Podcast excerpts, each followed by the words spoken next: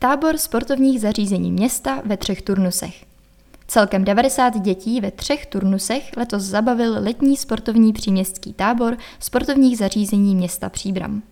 Instruktorky využívají s dětmi prostory akvaparku, kde každé dopoledne s dětmi zlepšuje jejich plavecké dovednosti. Dále chodí do sportovní haly a navštěvují také areál Nový rybník, kde hrají adventure golf, jezdí na loďkách z půjčovny a hrají hry na místních hřištích. Řekla mluvčí sportovních zařízení města Miroslava Poláková. Děti navštěvují i další místa v Příbrami, jako lesopark Litavka, Padák, Svatá hora či hřiště na Rynečku. Na konci každého turnusu probíhá slavnostní poděkování s předáním diplomů a dárků za účast.